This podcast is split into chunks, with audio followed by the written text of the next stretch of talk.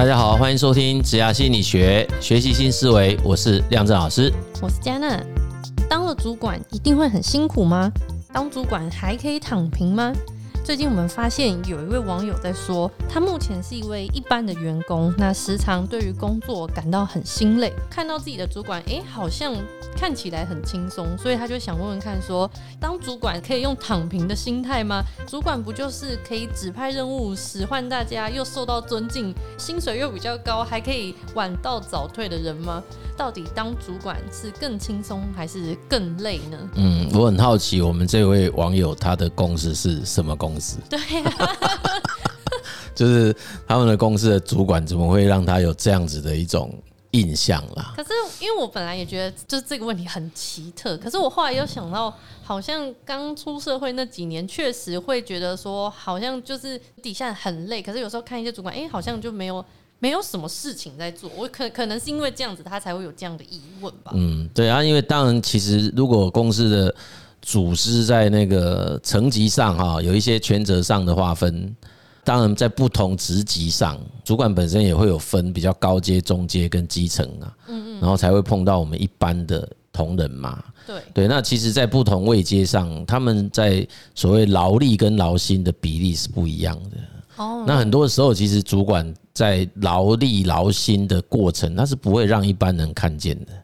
嗯，因为公司又没有把所有的员工都叫进去，然后他所报告的那一位主管，嗯，就主管的主管，他也不会说，当他在跟他做管理活动的时候，然后把一些人全部叫进去，然后让大家看他是怎么在做管理活动的。哦，如果猜劳力跟劳心的话，好像就可以马上理解了。但也有一些公司，其实他的主管的劳力程度也是很高啊，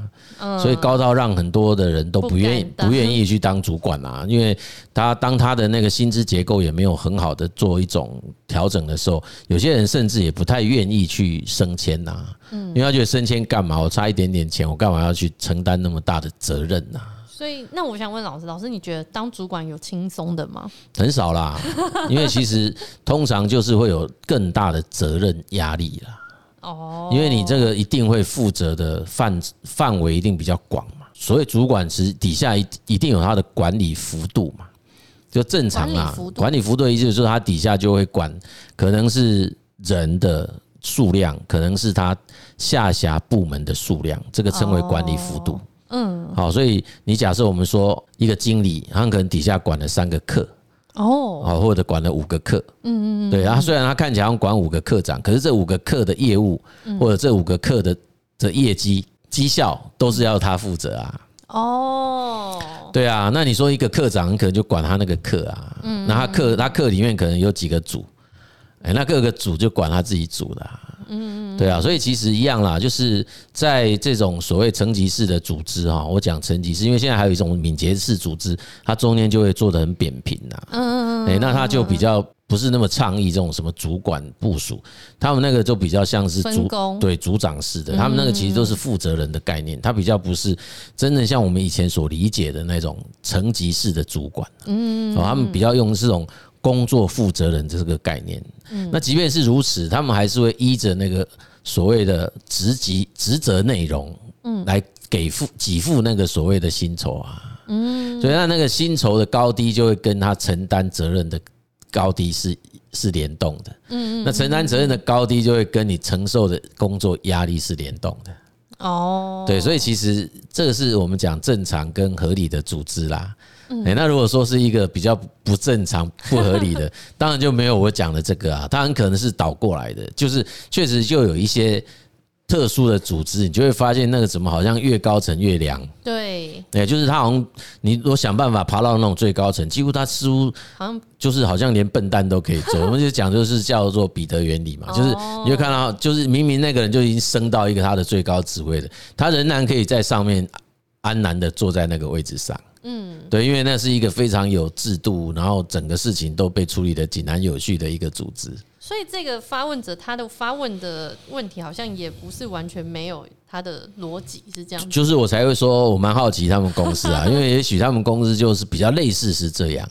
他们那个组织很可能确实就是把很多的 loading 全部压在下面了，就是他们的上层很可能真的就是在签啊、签公文啊，不会有那个让他们感受到说，哎，这些好像让他会劳心劳力这样，不会，他就好像是战缺哦，然后很多事情都会有底下的人帮他处理掉。那如果今天这个提问者他是想要，就是这个是他的动力，他认为当主管会比较轻松，然后他为了这样子想要当主管，老师你觉得这个这个心态是 OK 的吗？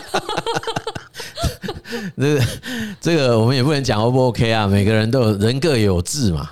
哎，对，就是他。如果他的志向就是他觉得要去寻找的是这种相对来讲比较轻松，组织当中可以做比较力争上游。那当然我们要力争上游啊，这没什么不好啊。所以其实这样也是是啊，是啊，是啊，对啊，我们也没有说一定说你要一直去做那个，就是也自己蛮自虐的。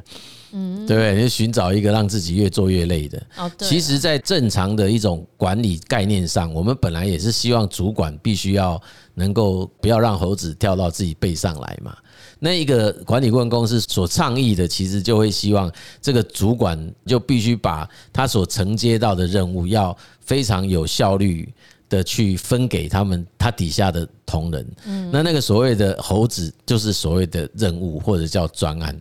那要去负责养猴子的不会是主管，应该是交给他底下够 qualified 的同仁。那这个主管是要负责去巡视他们有没有好好的喂养他。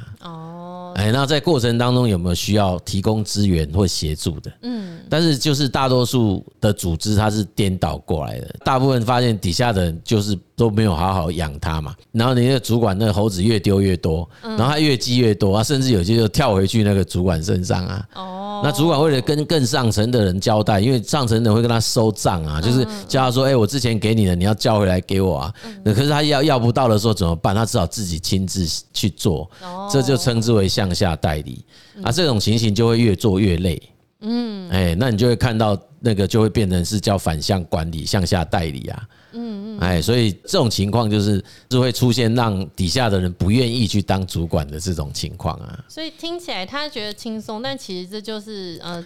工作内容不一样啊，或者是他们做的比较好的管理训练。管理训练，哎，对，就是他那些管理者其实他们有做很好的工作分配。哦，哎，对，就是他们确实就是把工作分配下去，嗯嗯嗯，哎，就是让底下的人，啊，底下的人也有够足够的能力可以承接他的分配，嗯嗯嗯，哎，然后把工作都做好，这样哦，对啊，啊，所以他其实可以自己再上去，原因是因为他也要培养足够的人可以承接他上去之后的空档，嗯，因为假设你看我们这位网友，他如果被清点。然后升上去了，对，那他空出来的缺也必须要有人填补嘛。哦，那这个填补的人也要有能力跟他是一样，有办法把事情做好的。嗯，不然的话，他以后升上去，他不就要把工作收回来自己做？对，他就没有达到他说他上去会很爽啊，就是他上去就带着自己工作上去，不是一样？只是他管理的内涵不一样，他烦的事情不同啊。对，所以其实我们必须说，这个网友很可能的确他自己亲自在做很多事情，让他消耗很多的心力。嗯，那他可能会发现他的主管看起来好像只是在做命令的传达。对对对对。哎，可是事实上，他背后还代表的是这位主管他的管理技能或管理能力，或者是管理观念，其实是很不错的。所以不然不可能这么轻松。对，所以他很懂得知人善任呐，他会把他很适合的人集合在他自己手下，然后把这些他承接。治公司的任务非常妥适的把它分给他底下的人啊，那这个就我们称为说，他接下来他去他上一层主管那里领的猴子，他又非常有效率的 呃发给他下面的人，而且他在时间内又把这个他们养好的猴子收回来，然后再把它叫回去给他的主管啊，所以很好啊，他这样做就是。嗯，很称职啊，哎，对，但是那在于我们网友眼中看起来就觉得，哎，他好像蛮爽的，因为他就是只是负责在呃运送运送猴子而已。可是你也要想啊，他要让这种猴子啊有办法这么完完美的被分配，然后被喂养，然后甚至于他收回来还可以很及时的交回去给他的主管，这其实也是一种很不容易的能力啊。嗯，也都必须要训练的，啊，对不对？嗯，我觉得他延伸是想问一个问题，因为他其实从头到尾一直嗯 focus 在一个重点，就是他想要躺平啦，所以想问老师说，如果他就只是想躺平的话，他除了说力争上游当主管之外，还有没有什么方法？那当然，最好的方法不用工作就可以躺平。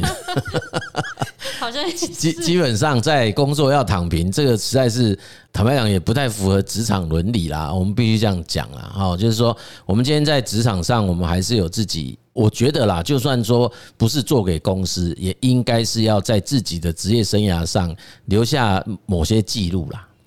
哎，我其实蛮常跟很多青年这样子分享的，就是我们不见得一辈子会在某间公司打工，嗯。哎，但是但是，我们当我们转换到不同的职场的时候，在下一家公司，很可能就会很想知道你在上一个工作经验当中到底走了哪些足迹，留下哪一些内容。嗯，对啊，那你总不能跟人家讲我上一家公司全部在躺平吧？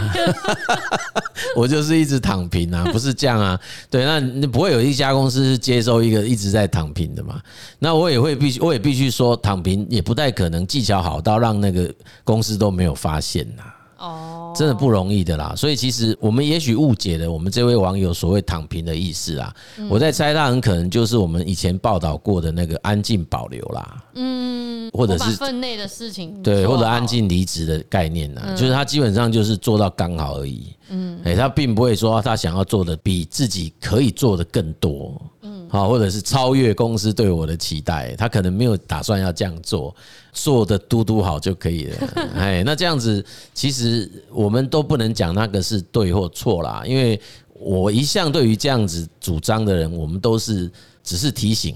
嗯，那就是提醒他说，当我们不见得一辈子都会在一个企业组织待着的时候，那就代表着我们很可能会面临到要做职场转换或职涯转换，嗯，那一旦做职场转换或职涯转换，下一个你不认识的单位，它基本上。不会看待你所有什么年资或者是任何的资历啦，嗯，他看的一定是所谓的 performance，就是你的绩效，哎，那那这个绩效你就我们就必须得真的见真章啊，因为那个呈现出来，人家的判断就是你在那里应该做到什么，那你实际做到什么，嗯，对，就是也许你会说我我并没有落后，可是比你落后它只是一个最基本的要求啊。嗯，对。那如果说我们今天想要有一个相对来讲好一点的机会，那就不会是只有不要落后这件事啊。嗯，它事实上是应该要有一些超越的。那第二个考量点是，一旦面临到了所谓转换，它有时候也已经不是自己的事，也不是自己而已，很可能都要面临竞争啊。嗯，哎，就是有可能有别人会跟你一起在竞争某一个新的位置啊。嗯，那这时候。我们在后悔说啊，以前为什么要保留的那么多？以前为什么要安静离职？其实也已经为时已晚呢。因为你到时候碰到的人，他不是这样的话，人家很容易可以比较出他的差异啊。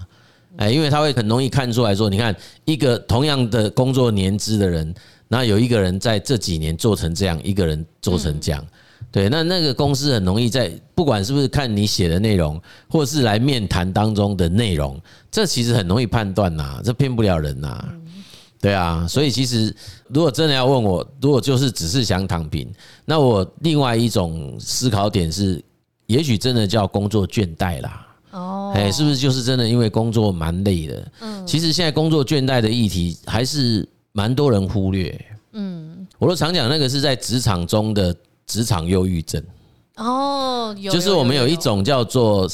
真正的心理的忧郁症。嗯，哎，你必须要去找那个心理心理医生啊、智商心理师啊、临床心理师。但我觉得这个社会很少有人在探讨那个，大家就会觉得那是理所当然。工作倦怠，累谁不对？那那个工作倦怠，我觉得我们如果把它当成它叫做职涯倦怠、职涯忧郁症好了，哦，那就会产生想要躺平。对对对，我们我刚刚讲职场忧郁症，好像你。也不太严重哈，要职涯忧郁症比较像是个人的啦，就是比较因为职场忧郁症看起来像是一个职场的问题，它就是职涯忧郁症，就是我在职业生涯发展过程当中出现的忧郁状态，那个就是我们称为倦怠。嗯，那这时候其实也确实应该要去寻找专家啊，比如我们一直在讲的职涯咨询师，然后我们其实就可以重新去检视啊、回顾啊，再看看那个内心为何战是什么，重新去看一下，就是重新再去思考，找找看有没有，不然就是要不要自己。想办法再去创造出来这样子。所以今天的问题，当主管一定会很辛苦吗？其实成为主管有好处有坏处，这取决于每个人不同的情况，还有个人种种的考量能力啊，或者是新的职务的安排。我们比较能够去思考的是说，或许我们应该要先对主管这样的一个新的角色职务有一些清晰的认识。那更重要的是，我们也要更加的了解自己现在所面临到的状态是怎么样，针对自己目前现在的兴趣、能力、目标，做一个更清晰的规划跟看见，或许才是我们在职业上面的选择或者改变时一个比较好的方法。就我了解啦，一个正常的企业组织哈啊，不管他盈利非盈利啦，只要是主管职，都很少有机会躺平的啦。哎，或者说，真的就是，即便是那个你说哦，他整个管理作为跟他的管理能力都很好，就是他就是都有办法把他从上司从公司那里领养回来的猴子，都可以很快速的把它分给别人去喂养它。其实他都还是得费尽心思去看现在猴子养的怎么样。对啊，他就一定要时时的去关心，哎，那猴子不要把我养死，对不对？或者是养太胖或养太瘦，那他也要定期去检查哪一只猴子该交回去了，该要怎么样？其实辛苦是看不到。是的啊，所以其实我觉得不太可能会出现说，哦，那个真的是躺平的状态在当主管，那样的公司应该不太容易可以存活的下来了。哎，我们或者是机构很难呐，哈。OK，希望我们今天的节目哈可以回答到我们听众的问题。今天跟大家的分享就在这边告一段落哈，那我们非常希望大家也可以帮我们的节目分享给有需要听的朋友们。OK，谢谢大家的收听，职涯心理学，我们下集见。